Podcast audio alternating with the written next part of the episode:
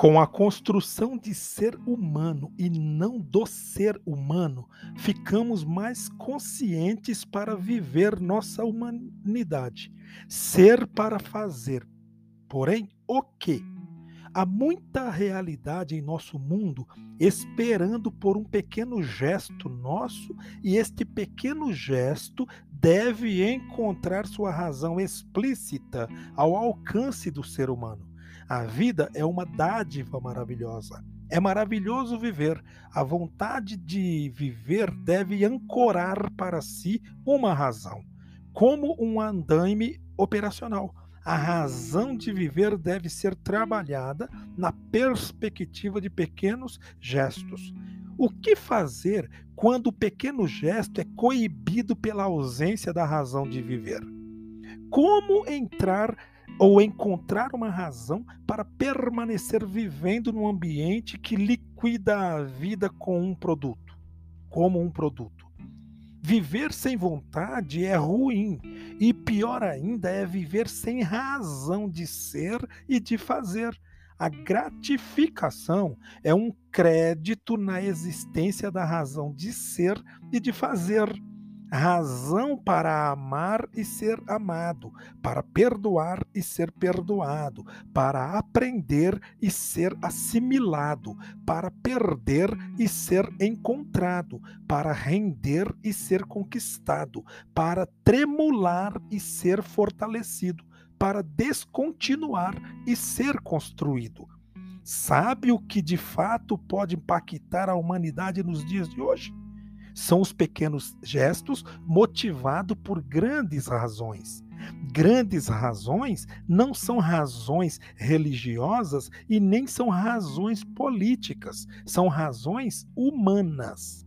As razões humanas devem sobrepujar todos os interesses classificados acima e que um dia foram transformados em razões próprias e seletivas, distanciadas das eventuais razões humanas. Veem alguns indivíduos fazer o bem em nome da sua religião. Sua razão religiosa é, mas não é uma razão humana. O ser humano é apenas o objeto que vai fazer propaganda em cima de uma desgraça. Veem alguns políticos fazer o bem em nome de seu partido. Sua razão é política, mas não é uma razão humana.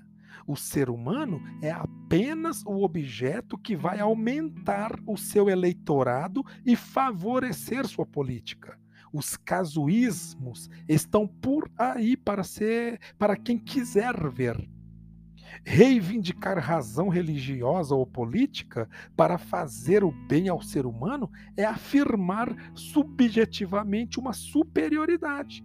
Reivindicar razão humana para fazer algo pelo ser humano necessitado é se fazer igual a ele, é comungar essencialmente uma igualdade humana.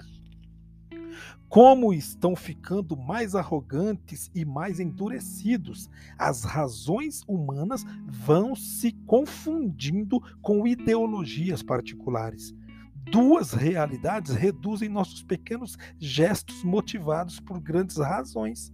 A primeira é a superioridade que nos ensoberbece, e a segunda é a violência que nos agride. Podemos nos sentir tão superiores ao nosso semelhante a ponto de desprezá-lo ou usá-lo para nossos intentos.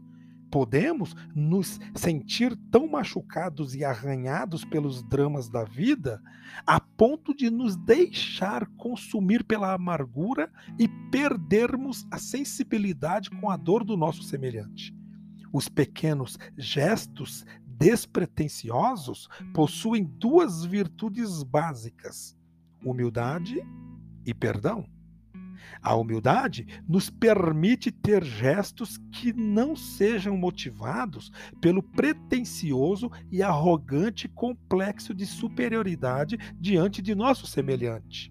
O perdão nos permite ter gestos que não sejam motivados pelo nosso ressentimento.